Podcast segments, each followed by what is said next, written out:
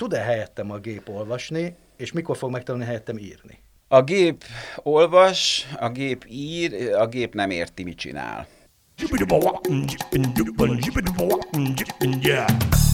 A Líra könyv bemutatja a 24.hu könyves podcastjét, a Buksót.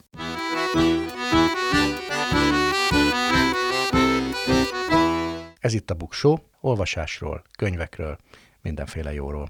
Én Nyári Krisztián vagyok.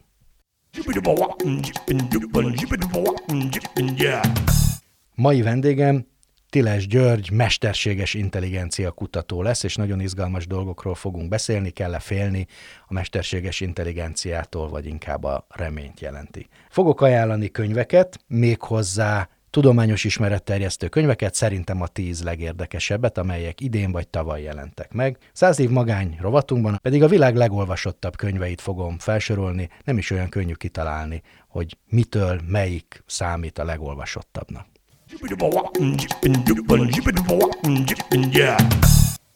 Száz év magány. Számok a sorok között, érdekes adatok a könyvek világából. A világ legolvasottabb könyveiről szeretnék beszélni. Ez egy kicsit ilyen Guinness-szerű összefoglaló lesz, de mint látni fogják, vagy hát hallani, nem olyan egyszerű megmondani, hogy mik a világ legolvasottabb könyvei, számos ilyen lista készült, és van, ahol meg se tudjuk számolni, de azért vágjunk bele. Nyilvánvaló, hogy az igazán legolvasottabb könyvekre csak becslés lehet, mert azok már olyan régiek, hogy nincsenek a kiadásokról, fogyásokról, vásárlásokról számok, csak becslést. Talán nem meglepő, hogy a listát a Biblia vezeti. 5 milliárd példányban jelentettek meg, vagy adtak el, vagy jutott el olvasókhoz a világon, és az is biztos, hogy ez a legtöbb nyelvre lefordított könyv a világon. Ezt követi, szintén egy világvallásnak az alapkönyve, a Korán, Meglepően kevesebb a példányszáma, mint a Bibliáé. Bestések szerint valahol 800 millió és 2 milliárd között van. Ez elég nagy különbség, de azért mutatja, hogy a második helyen van. A harmadik helyen is egy világnézeti könyv szerepel, de ez nem egy vallásnak az alapkönyve, vagy hát attól függ, hogy honnan nézzük. Ez Mao Zedong vörös könyve, még egy milliárd fölötti példányszámnál jár most, és hát a világvallásokhoz képest ez a legfiatalabb is, hiszen a 20. században született. És a negyedik helyen jóval kisebb példányszámmal újra egy vallási könyv, Mormon könyve, 190 millió példányban, aki találkozott már a mormon vallás hittérítőivel, akár Budapesten, akár másra, azt tudja, hogy jóval több ilyen könyv kerinket a világban, mint ahányan ennek a vallásnak a hívei vannak.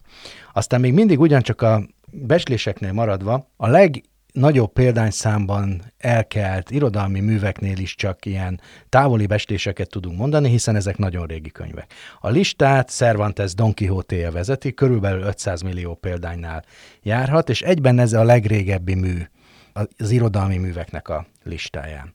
A következő Charles Dickens két város regény, ami 200 millió példánynál járhat a becslések szerint, és rögtön utána Alexandre Dumas, Monte Cristo grófja, ahol rögtön meg is jelenik egy probléma, ez ugye egy sorozatban jelent meg annak idején, tehát a becslés az csak arra vonatkozik, hogy összesen valahol 100 és 200 millió példány között járhat, a harmadik pedig egy kínai regény a 18. századból, Cao Xue Chin, a vörös szoba álma. Ez is körülbelül 100 és 200 millió példány között jár. És innentől kezdve, amit mondok, ott már pontosabb, nagyjából, becsülten, kerekítve, de mégiscsak pontosabb számot tudok mondani, hiszen az már a könyvkiadás területe. A legelső Tolkien, a Gyűrűk ura 150 millió példányban, de mindjárt jelentkezik is egy probléma, hiszen ez egy trilógia, eredetileg egy trilógia darabjai kerültek be a Gyűrűk urába. A Gyűrűk szövetsége, vagy a Gyűrű szövetsége 1954-ben jelent meg, és hát a, a mai formájában ismert verziót nézzük, akkor 150 millió példánynál tart. A lista második helyen, helyén Rowling Harry Potter és a Bölcsek követ című könyve szerepel 1997-ből, 120 millió példányjal ez az egy könyv.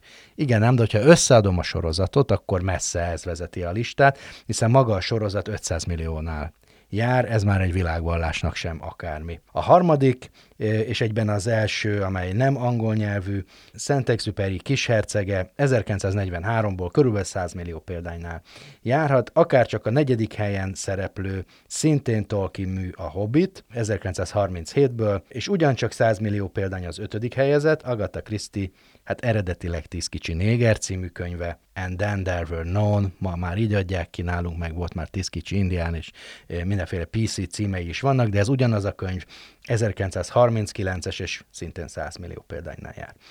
A hatodik helyem C.S. Lewis az Oroszlán, a boszorkány és a ruhás szekrény című regénye 1950-ből, ez így nem biztos, hogy mindenkinek ismerős, de azt mondom, hogy a Narnia krónikája második része, és 85 millió példánynál jár, akkor, akkor könnyű azonosítani. A harmadik könyv a magyar olvasónak talán kevésbé ismerős, ez Ryder Haggardnak az ő címen megjelent könyve, angolul She, A History of Adventure címmel jelent meg 1887-ben, tehát elég régóta gyűjti az olvasókat és a példányszámokat, szintén 83 millió példánynál jár. A nyolcadik helyen ismét egy nem angol könyv, Carlo Collodi Pinocchio kalandjai, 1889 és 80 millió példánynál jár. Aztán utána egy újabb könyv, ami szinte a legújabb az, az első tízben, sőt, a legújabb az első tízben, Dan Brown, a Da Vinci Code angol nyelven jelent meg, és hát magyarul is olvasható, 80 millió példánynál jár ez is. A tizedik pedig ismét Rowling, Harry Potter és a titkok kamrája, 1998, 77 millió példány, és aztán jön az első, ami nem szépirodalmi mű, Napoleon Hill Think and Grow Rich című, hát ez ilyen életvezetési könyv, magyarul is megjelent különböző címeken, 1937 óta tartja magát, ez egy ilyen igazi amerikai műfaj, és aztán a 12, 13, 14, 15, 16. helyen a Harry Potter különböző részei következnek, nagyjából 65 millió példányban jelent meg mind, Harry Potter és az Azkabani fogoly, Harry Potter és a tűzserlege, a Főnix rendje, a Félvérherceg és végül a halál erekjéje, erekjéi 2007-ből, és akkor mindjárt a 17. helynél tartunk, ahol egy portugál nyelvű könyv jelenik meg, szerintem ezt nagyon sokan ki tudják találni, hogy mi lesz ez. Paulo Coelho, az alkimista 1988-ból 65 millió példánynál tart szintén, és aztán egy nagy irodalmi klasszikus, a 18. helyen G.D. Salinger, Zaphegyező vagy Rosban a fogó, magyarul 1951-es könyv és a 65 millió példánynál jár, ez is nagyjából. Aztán utána egy romantikus könyv, Robert James Waller, Madison megye hídjai 1992-ből és 60 millió példánynál tart, a 20. helyen pedig az első 50 milliós könyv, viszont ez elég régi a listán, 1880-ban jelent meg Wallace Ben Hur című könyve. A következő ismét egy non-fiction könyv, Louis Hay You Can Heal Your Life című könyve 1984-ből magyarul többféle címen is megjelent, a gyógyító benne dél, tehát ez egy ilyen önsegítő könyv, ismét egy non-fiction listán, és szintén 50 millió példányban kelt el. A 22. szívemnek nagyon kedves, és az első spanyol nyelvű könyv, hogyha jól nézem, Gabriel García Márquez 100 év magány, Cien Años de Soledad 1967-ben jelent meg, és 50 millió példányban adták el, én ebből legalább hármat vagy négyet vásároltam. 23. helyen Vladimir Nabokov Lolitája 1955-ből, ez is körülbelül 50 milliónál tart. 24. helyen egy nagyon érdekes nyelvű könyv, Johanna Heidi Spirit című könyve, ami svájci németül, Schwitzerdütsch nyelven jelent meg 1880-ban. Ez is egy ifjúsági könyv, 50 milliónál tart. A következőt nagyon sokan ismerik, szintén egy non-fiction, a 25. helyen szerepel, és nagyon sokan ismerik. Benjamin Spock, Csecsemő és gyermekgondozás 1946-ból. Itt persze van egy kis csalás, mert ezt mindig átírták az aktuális nevelési elveknek megfelelően. A nagymamám Spockja teljesen más volt, mint az enyém. 27. helyen eh, Lucy Maud Montgomery N otthonra talál, nálunk Váratlan utazás címen ismert, 1908-as könyv, nagyon régi és 50 millió példánynál tart. 27. helyen Anna Sewell, Fekete szépség, 1877, egy lovasregény, 50 millió példány, szintén 50 millió körül van Umberto Eco a Rózsa neve, és akkor ismét egy olasz a Pinocchio után Il nome della Rosa. A következő egy háborús thriller, ez is nagyjából 50 milliónál járhat, Jack Higgins a Sas leszáll 1975-ből aztán utána megint egy ifjúsági, Richard Adams Gesztenye honalapító, én ezt nem ismertem, Watership Down az angol címe, 1972-es. Aztán szintén 50 millió körül van egy nagyon érdekes műfajú, műfajú könyv, Sheer Height írta, a Height jelentés a címe, méghozzá 1976-ban. Ez egy szexológiai könyv, és nagyot robbant a 70-es években. Azóta szerintem kevesebb példányszámban fogyhat el, de tartja a helyét. Tehát ezt annak idején a nagy Woodstocki generáció biztos, hogy mind elolvasta.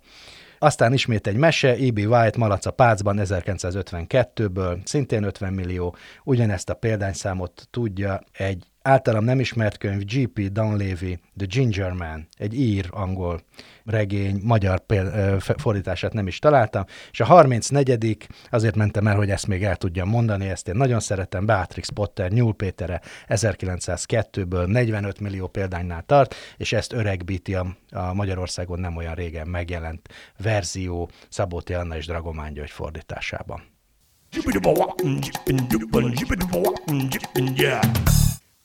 Könyvemberünk ezúttal George Tiles, vagy Tiles György. Akinek mesterség és intelligencia, vegyük kezünkbe sorsunkat az MI korában, vagy MI korában, ezt majd tisztázzuk, hogy akkor MI magyarul, ugye? Igen. Tehát vegyük kezünkbe sorsunkat az MI korában, című 2025-ben, 21-ben Magyarországon megjelent könyvéről fogunk beszélgetni.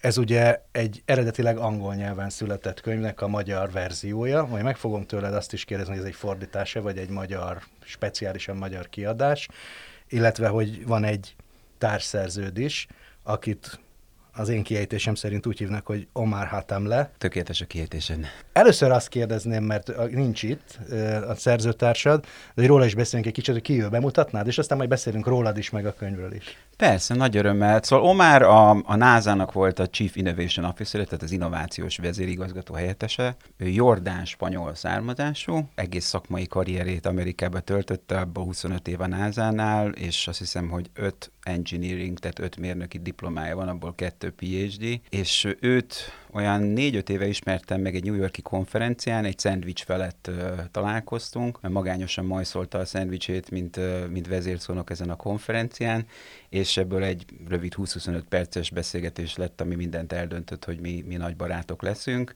Ő vitt be a NASA-nak az innovációs közösségébe, és gyakorlatilag ebben a közösségben született meg a könyvnek az ötlete. Az nem magától értetődő, hogy van két kutató, akik mindenfélevel foglalkoznak, és ennek vannak határterületei, amik mind a kettejüket érdeklik, és kijön belőle nagyon sok minden, hogy ebből születik egy könyv, mégpedig egy olyan könyv, ami nem a tudományos közösségnek, vagy nem a mérnöki világnak, vagy nem az IT közösségnek szól, hanem a nagy közönségnek. Ez melyik kötök miatt alakult így, vagy, vagy egyáltalán, amikor találkoztatok és elkezdtetek dolgozni, akkor tudtátok, hogy ez az egyik kimenet a dolognak? Nem, szerintem bennünk a, a morális alapállásunk az nagyon-nagyon hasonló, tehát azért tudtunk szerzőtársak lenni, másrésztről meg ő, láttuk egymásnak a kompatibilitását, hogy ő miben erős, én miben vagyok erős, ezt elég tisztán látjuk egymásból, és akkor valahogy így alakult ki ez a szerzőtársi tandem, de tehát azelőtt, hogy ez a könyv mint ötlet megszületett volna, azt még komoly munka előzte meg. Tehát ez a korábban említett innovációs közösség közösség, amit a Omar működtetett a Johnson Space Centerben Houstonban, ahol ugye a nemzetközi űrállomás van, tehát egy nagyon-nagyon inspiratív közeg. Onnan ismertünk meg olyan embereket, akiknek elkezdtük meghallani a véleményét az AI-ról, és, és láttuk azt, hogy mekkora különbség van a között, amit a színpadon mondanak, meg három sör után este a vacsoránál, és gyakorlatilag ez volt a pszichológiai ugrás nekünk, amikor azt mondtuk, hogy ebből könyvet kell írni, hiszen hogyha már ezek az emberek, akik az AI-jal foglalkoznak, látják a rettenetes természetes veszélyeit, holott ők lennének e- ezért felelősek, hogy ezeket a veszélyeket elhárítsák, akkor a társadalomnak és a felelős polgároknak is tudniuk kell ezt. Azért ennek a könyvnek, az angol verziónak is, meg a magyar verziónak is nagyon hamar elég széles visszhangja lett, még pedig azt néztem, hogy, hogy nagyon heterogén körben tehát a hozzám hasonló, teljesen kívülálló outsiderek között, a könyves szakmában is, de a, a, az IT, a társadalomtudomány, az üzleti világ, a politika, a nemzetközi jog területén is van visszhang, illetve mindegyik területet érinti is. És mielőtt a könyvvel foglalkoznánk, egy kicsit rólad szeretnék, mert ez annyira széles körű terület, és bele-bele csap egymástól nagyon távolinak tűnő disziplinákba, hogy te egy ilyen reneszánsz ember vagy? Vagy hogy, hogyan határozod meg magadat? Hát a reneszánsz emberek szerintem arról híresek, hogy sosem mondhatják magukról, hogy azok, azt mindig róluk kell mondani ahhoz, hogy hiteles legyen. De az, hogy, hogy alkatilag interdisziplináris vagyok, az bizonyos. Tehát azt hiszem, hogy az egész életemet először ösztönösen, aztán sokkal tudatosabban, és itt főleg a szakmai életutamra gondolok, a, a köré fontam, hogy minden szektort, minden szektor gondolkodását, narratíváját meg akarom ismerni. A karrierem jelentős részét, vagy hát a legnagyobb részét azt a technológiai szektorban töltöttem, és mindig az idegesített, amikor éppen valakinek a gondolkodását nem értem meg.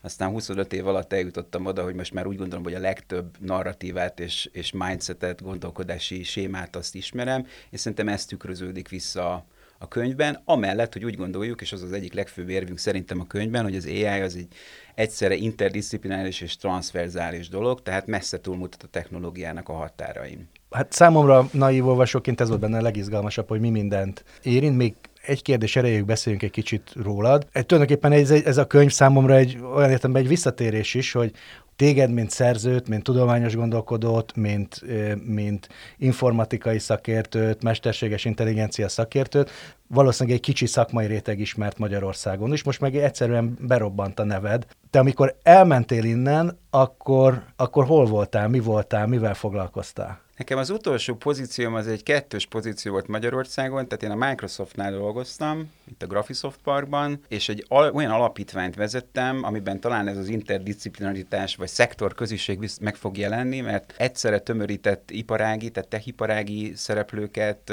nagyvállalatokat és, és KKV-kat, az akadémiai szférát, a politikumot, tehát egy nagyon-nagyon széles koalíciónak a, az összehozása és egy nagy digitális oktatási programnak a, a megvalósítása megvalósítása volt a célom, és, és hát gyakorlatilag ez meg is maradt bennem, mert még mindig nagyon sokat foglalkozom AI és education, tehát oktatási programokkal Amerikában, köztük a Fehérházzal is. És akkor csapjunk bele a könyvbe, aminek nem véletlenül az a címe, hogy mesterség és intelligencia.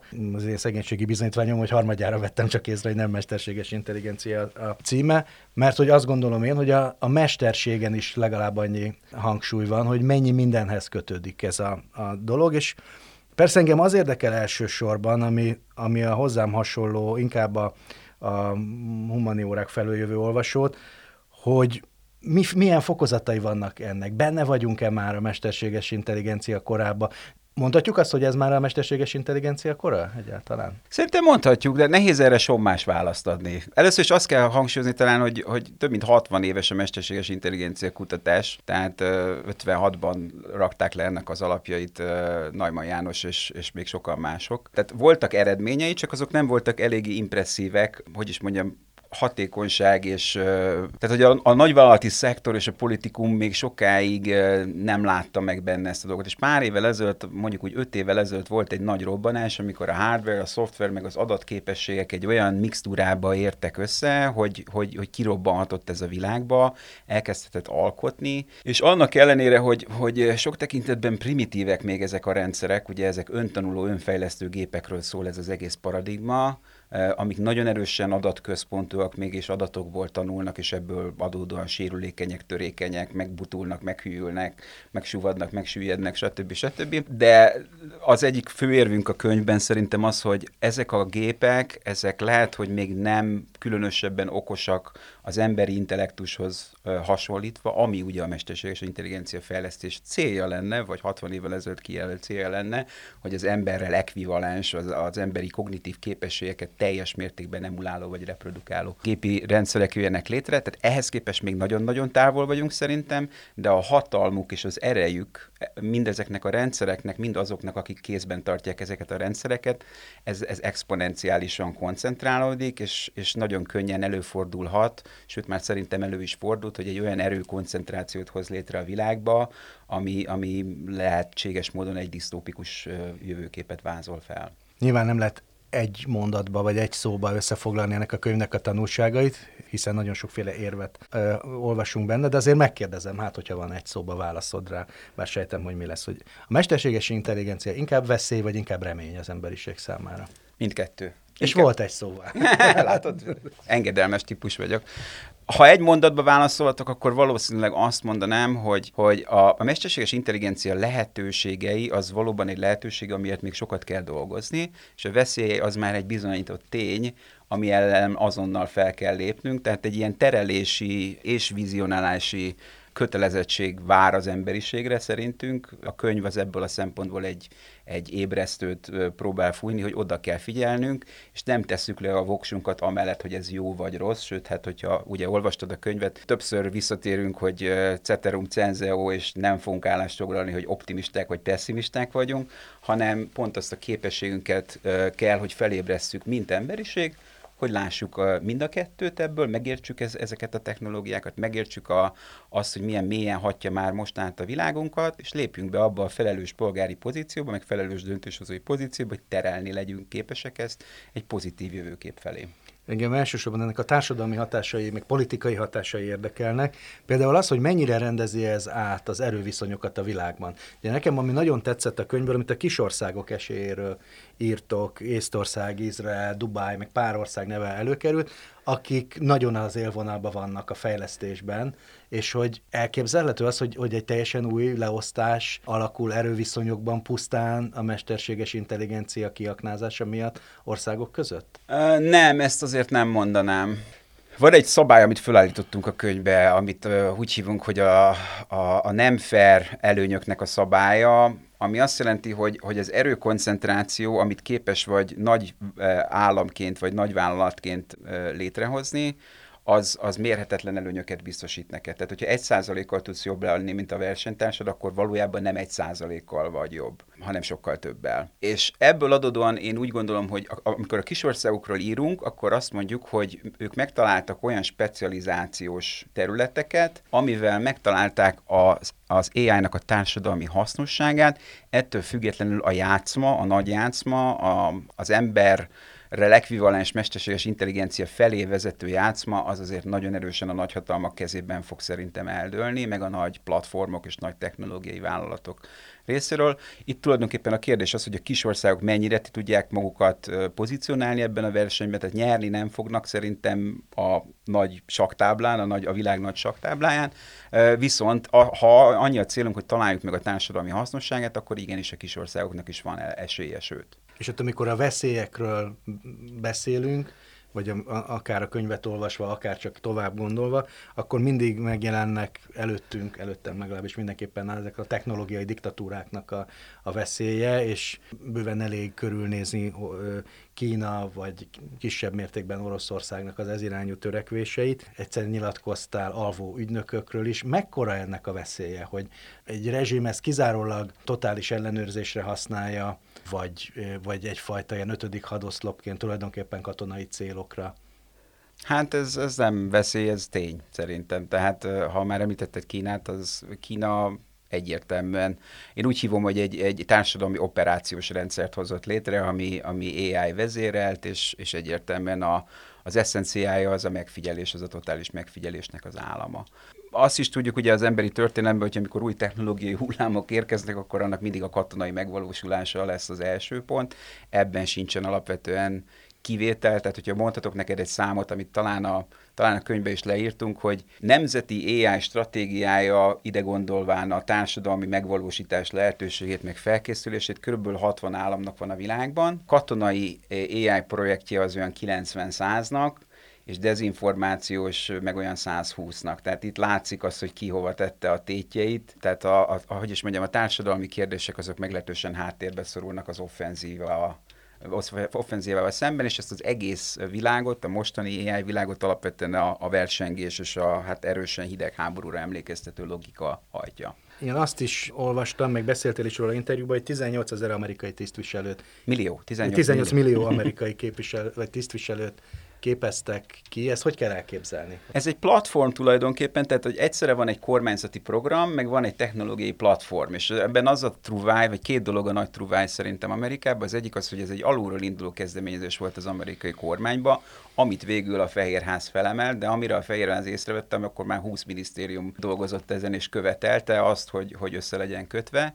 Ez az egyik, a másik az az, hogy ellentétben azzal, ahogy mondjuk más országokban szokott ez történni, hogy meghirdetnek egy kormányzati programot, elkezdenek fejleszteni hozzá valami technológiai platformot, aztán két-három év múlva az kész is van, ami általában rossz. Ez, ez fejfej mellett volt, tehát a Harvard Egyetem fejlesztett egy olyan tehetségmenedzsment platformot ehhez, amiben tulajdonképpen minden tisztségviselő onnantól kezdve, hogy jelentkezett az első állására, a teljes karrierjét tudja ezen keresztül bemenedzselni, tehát a, a képzettségeit tesztelni, új tananyagokat elsajátítani, certifikálni magát, és egyénileg megválasztani azokat az utakat, ahogy halad a rendszerben. Nagyon erős, tehát a, magát a rendszert és ezt a felhő alapú platformot mesterséges intelligencia hajtja, tehát hogy nagyon sokat ezek közül nem emberek végeznek, például a, a képzettségek elemzését, meg a certifikációt, azt már alapvetően AI csinálja. És a nagy előnye az, hogy, hogy az átképzését ezeknek a tisztségviselőknek már olyan AI érett állásokra csinálja, amikor az ember már arra készül föl, hogy sokkal inkább szupervízora lesz egy gépi intelligenciának az állásában, a mindennapi állásában, mint maga a az alkotó vagy ügyintéző, körülbelül ilyesmi. Ferenc pápa nem olyan régen az emberarcú mesterséges intelligenciáért imádkozott, ami mindenképpen egy figyelem felhívó dolog, hogy tehát ez ma azért az a szint, amikor illene odafigyelnie az, a világnak, hogy, hogy itt valami, valami veszély is van a lehetőség mellett. Ez a műsor azért elsősorban olvasással, meg könyvekkel foglalkozik, tehát ezekről is ejtsünk szó, bár erről, eddig is erről beszéltünk, a te könyvedről, uh-huh. de az olvasás kapcsán az érdekel, hogy tud-e helyettem a gép olvasni, és mikor fog megtanulni helyettem írni? A gép olvas, a gép ír, a gép nem érti, mit csinál. Körülbelül ebben a szakaszban vagyunk, hogy kontextust nem képes értelmezni a, a gép, de azt már meg tudja csinálni, tehát most a, a, a tavalyi év az arról szólt, hogy ez ilyen nyelvgeneráló modellek ugrottak egy hatalmasat, tehát ilyen ezres, százas ezres nagyságrendeket ugrottak, és a, a legújabb ilyen nyelvgeneráló modellek, amik hál' Istennek még zárt beta módban vannak, tehát a világ nagy része még nem jut hozzá, azok a tartalomiparrás irányított írást sokkal jobb, könnyebben, gyorsabban csinálják, mint az ember. Hogy jobban, az ugye megítélés kérdése, de megint az van, hogyha a zord gazdasági szereplő szemüvegét tesszük föl, hogyha egy könyv, vagy egy, egy, egy robot megírja a te könyvedet 90%-os készültségben, akkor neked 10%-os dolgod van vele. Nyilvánvalóan, aki irodalmat ír, azt még nem tudja teljesen reprodukálni. Az újságírás már létezik. Az újságírást azt alapjában fogja megrengetni. Tehát az, az, az köztudott tény szerintem, vagy nagyrészt köztudott már, hogy ilyen sporthírek, meg helyi hírek, mint a helyi választási eredmények, meg ilyesmi, az már Amerikában bizony robot írja és szerintem Magyarországon is egyre inkább fogják. Tehát, hogy ahogy egyre komplexebb lesz a szöveg, az irodalmárokat még jó sokáig nem fogom félteni, de mondjuk a szakdolgozat írás az szintén egy nagyon jó mesterséges intelligencia alapú írás lesz, ami inkább sokkal inkább ugye remixelésről szól, hogy finom legyek, és nem plágiumról. Mesterségesen generált verset azt már láttam.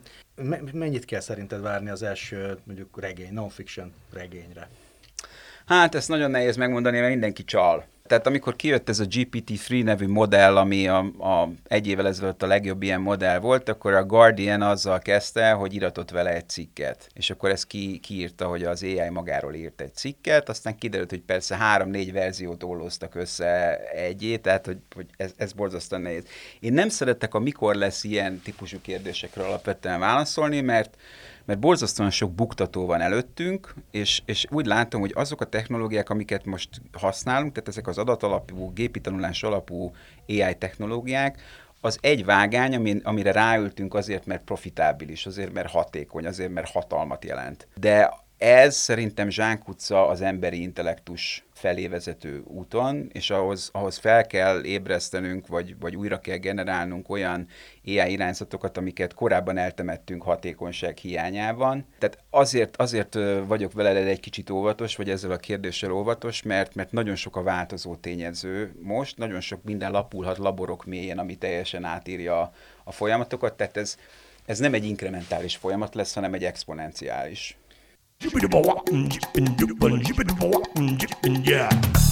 Top 10. Egy polcnyi jó könyv. ezúttal 10 tudományos ismeretterjesztő könyvet szeretnék ajánlani önöknek, így Tiles György után. Mielőtt ebbe belevágnék, ugye ezek eh, a közelmúltban 2020-21-ben megjelent könyvek, de szeretnék kiemelni kettőt, ami picikét régebbi, de számomra nagyon fontosak.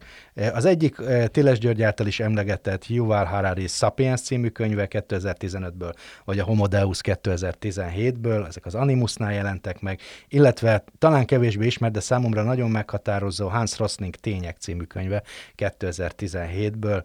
Ezeket mindenképpen olvassák el, mert nagyon jó. És akkor most tíz friss tudományos ismeretterjesztő könyv. Az első Karin Boyce, az én európai családom, 54 ezer év genetikai öröksége, a Tipotexnél jelent meg idén. Ez nagyon izgalmas. Egy családfa kutató tudományos módszerekkel vissza tud menni 9-10 generációra. Karin Boyce pedig elhatározta, hogy DNS elemzések segítségével visszamegy a családja történetébe odáig, ameddig csak lehet, és eljutott a kőkorszakig. És ebből azért kirajzolódik a kicsit a világ története, Európa története, és hihetetlenül izgalmas könyv. Egyszerre történelem, egyszerre társadalomtudomány, genetika, mindenkinek nagyon ajánlom. A második helyen Rüdger Bregman Emberiség című könyve, a HVG kiadónál jelent meg 2020-ban. Tavaly a szerző egy holland történész író. Tulajdonképpen ez is egy történelemkönyv, de egy kicsit antropológia is. Egy nagyon új szemszögből mutatja be az emberi történelem elmúlt 200 ezer évét. Például abban nagyon izgalmas, hogy ugye a történelmkönyvekben háborúk történetét tanuljuk, ő pedig nagyon sok példát hoz arra, hogy valójában az együttműködés története, az emberiség története, és hogy ez hogyan, hogyan zajlott. Kicsit pozitívabban viszonyulunk magunkhoz, hogyha elolvassuk ezt a könyvet. Egy kiemelkedő fiatal történész, nagyon új szemszögű munkája.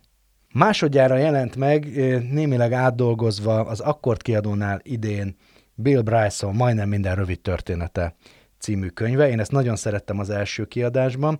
Olyan dolgokról mesél, amelyekkel a a legtöbb ember nem mer foglalkozni, mert azt hiszi, hogy csak a tudósoknak a dolga. Geológia, kémia, részeske fizika, de a hozzám hasonló dilettánsoknak, outsidereknek meséli el, hogy a természettudományjal mit kezdhetünk, hogy a legegyszerűbb dolgoktól a föld közepében mi van, hogy működik a, a, a, egy fekete lyuk, hol voltak a földrészek 600 millió éve, és hogy jöhetett rá az ember ezekre a dolgokra. Nagyon izgalmas természettudományos összefoglaló munka.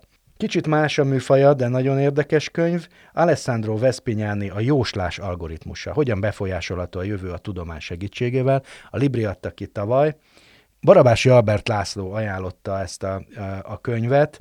Azt írja róla, hogy ez a koronavírus bestsellere. Ugye Vespignani az a hálózat elméletre építő tudós hálózatkutató, aki először mutatta ki, vagy jelezte előre a koronavírust, és azt is, hogy milyen módon fog ez átcsapni a világon, hogyan fog terjedni. A jóslás algoritmusa című könyvében arról beszél, hogy ez, hogy a jósolhatóság problematikája hogyan működik, és mik az előrejelzésben rejlő lehetőségek, a tudományos új eredmények, a, az előbb elhangzott adatelemzések, és, és mindennek a segítségével. Egy másik tudományt, a földrajzot mutatja meg nagyon izgalmasan a következő könyv, Tim Marshall a Földrajz fogságában című könyve, tíz térkép, amely mindent elmond arról, amit tudni érdemes a globális politikai folyamatokról. A parkiadó adta ki idén, volt ennek már egy korábbi, korábbi kiadása, de ez bővítve van. Egyszerűen olyan régiókat mutat be, amelyeknek hatása van a Föld jövőjére, ben az iráni atomalkutól a Párizsi klímaegyezményen át, az iszlám állam terjeszkedésén keresztül az ukrajnai háborúig, térképeken keresztül látjuk a jelenünket, meg egy kicsit a jövőnket is. Nagyon izgalmas könyv. És akkor egy kicsit térjünk át a természettudományokra. Az Ateneum kiadó adta ki idén második kiadásban Krekó Péter Tömegparanója című könyvét, Tömegparanója 2.0 címe, Összeesküvés elméletek, álhírek és dezinformáció az alcíme. Röviden arról szól ez a könyv, hogy miért dőlünk be az álhíreknek és összeesküvés elméleteknek. Miért hiszük azt, hogy mindig csak mások dőlnek be, és nem mi. Milyen társadalmi reflexek, folyamatok hívják ezeket életre. Egy nagyon alapos tudományos elemzésen alapuló, de mégis nagyon könnyen olvasható és nagyon tanulságos könyv mindenkinek nagyon ajánlom. A következő szintén egy általános tudományos könyv, nincs is neki szerzője, Pál Eszter szerkesztette, a Tudomány keretei címe, és a Martin Opitz kiadó adta ki idén. A tudományos munka természetéről, meg úgy általában a tudomány tudományáról szól. Ugye a tudományos munka sosem valami vákumban zajlik, hanem a tudomány művelésének keretei épp úgy változnak, mint maguk a tudományos elméletek, hogyan jön egy új ötlet, hogyan múlik el, hogyan kapcsolódik egymáshoz az orvostudomány, a pszichológia, a szociológia, a matematika, a csillagászat, vagy akár a geológia. Ez egy nagyon izgalmas tudományelméleti munka. Aztán utána ismét társadalomtudomány, Sverker Johansson a nyelv eredetéről. A beszéd ingyen van, és Hazudunk, mint a Vízfolyás című könyve, az Európánál jelent meg idén. Talán nincsen még egy olyan tudományág, mint a, mint a nyelvészet, amiről annyi tévhit keringen, és annyian gondolnák, hogy értenek hozzá kicsit olyan, mint a, a foci. A szerző Sverker Johansson nagyon egyszerűen magyarázza el, kicsit úgy, mint ahogy Yuval uh, Harari az emberiség történetében elképesztő tárgyi tudást mozgat, de mégis valamivel többet fogunk tudni a nyelv logikájáról, működéséről, meg arról is, hogy kik vagyunk és honnan jövünk. Ugyanennek egyfajta magyar verziója, Nádasdi Ádám Milyen nyelv a magyar című könyve, ami a Korvinánál jelent meg 2020-ban, én ezt nagyon-nagyon szeretem, Hát a magyar nyelvről is azt gondoljuk, hogy mindent tudunk róla. Nádas Ádám közérthető nyelven, nagyon sok humorral és nagyon sok alaptudással magyarázza el, hogy honnan jön a magyar nyelv, hogyan alakul, hogyan változik, mik a sajátosságai, és milyen legendák születnek ezzel kapcsolatban. Ez egy rövid könyv, nagyon-nagyon olvasmányos, mindenkinek ajánlom.